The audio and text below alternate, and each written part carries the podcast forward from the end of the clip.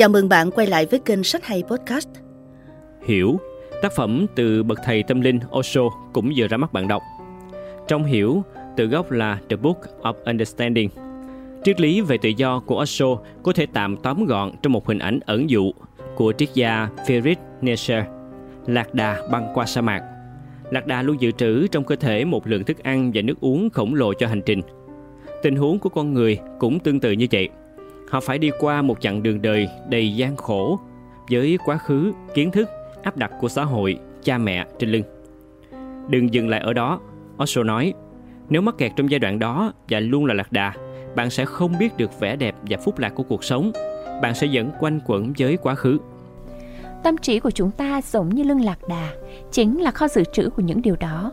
Tâm trí, theo Osho, giống như một tấm gương phản chiếu những gì xung quanh bạn chỉ cần ngồi im lặng và lắng nghe tâm trí mình, bạn sẽ phát hiện có quá nhiều tiếng nói. Osho nêu, tiếng nói của ông, bà, cha mẹ, có cả tiếng nói của linh mục, của giáo viên, của hàng xóm, bạn bè và kẻ thù. Tất cả tiếng nói này đều đang vang lên loạn xạ giữa đám đông bên trong bạn. Và nếu bạn muốn tìm tiếng nói của mình thì việc đó gần như là không thể. Đám đông đó quá dày đặc.